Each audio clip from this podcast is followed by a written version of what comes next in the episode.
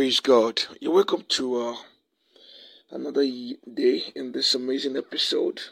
This uh, today's night, and so therefore we are on day eight of uh, this uh, this program tagged "My 12 Days in Christmas." It has been glorious. It, it has been an inspiration for me, especially, and I hope it has been the same for you. God bless you. Let us pray. Father, we bless your holy name for Yet an amazing opportunity to learn, to be inspired and motivated. Help us to pick one thing and to receive a word today. Be thou exalted. For in Jesus' name we pray. Amen. We're still on the purpose of his coming and the benefit. We'll take a reading from Isaiah chapter 11, verse 10. Isaiah 11, verse 10. In that day, the root of Jesse will stand as a banner for the people. The nation will rally to him and his resting place will be glorious. Let me take that again. In that day, the root of Jesse will stand as a banner for the people. The nation will rally to him, and his resting place will be glorious. A banner does a lot of things. Some of them includes it. Uh, it is a direction. It is an identification. When you when you have you have an event celebration, you you put up a banner it like it like uh it like makes bold your vision.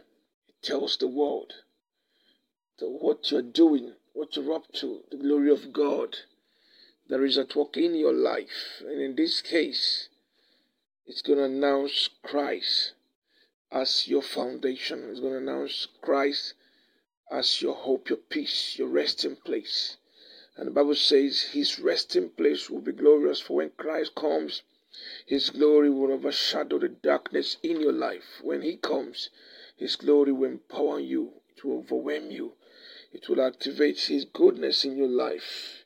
It will rub off on you. That is to say, you will be a reflection of his glory. That is the purpose of his coming, and the benefit is to empower you, to give you his likeness. He will be your banner the world will look at you and they will no longer say this one is cursed. They will no longer say this one is forbidden. They will no longer say this one is poor. They will no longer say this one is useless. They will no longer say this one is unfortunate because the Lord your God is good and Jesus is the banner of your family. They will no longer look at you and they will say, This is the family that is poor. They will no longer look at you and they will say, This is the family that is forgotten, forbidden. This is the Osu family. It shall not be said about you again that you are cursed because his banner over you is love, peace. He will give you the rest that you deserve. You will no longer suffer. And this is your portion in the name of Jesus. And therefore I decree over you that his goodness will be evident in your life in the name of Jesus. His banner over you will activate his glory in your life. It shall be overwhelmingly great that the world will marvel at what God is doing in your life. It is well with you in the mighty name of Jesus. Amen. Oh yes, it's a thing of joy to uh, to gather and uh, be inspired by the Word of God and to appreciate God for bringing us thus far. I believe that every edition that you're listening to has been a blessing to you. If you have not been following, please go back go back to the episodes, okay?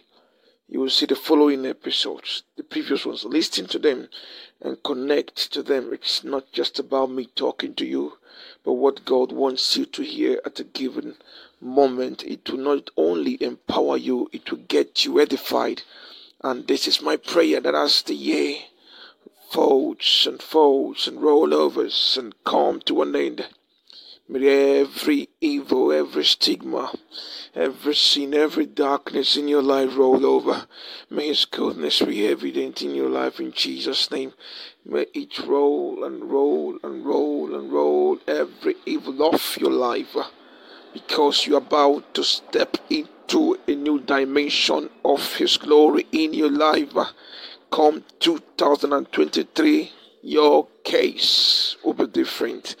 It is well with you. God bless you for tuning in. See you tomorrow.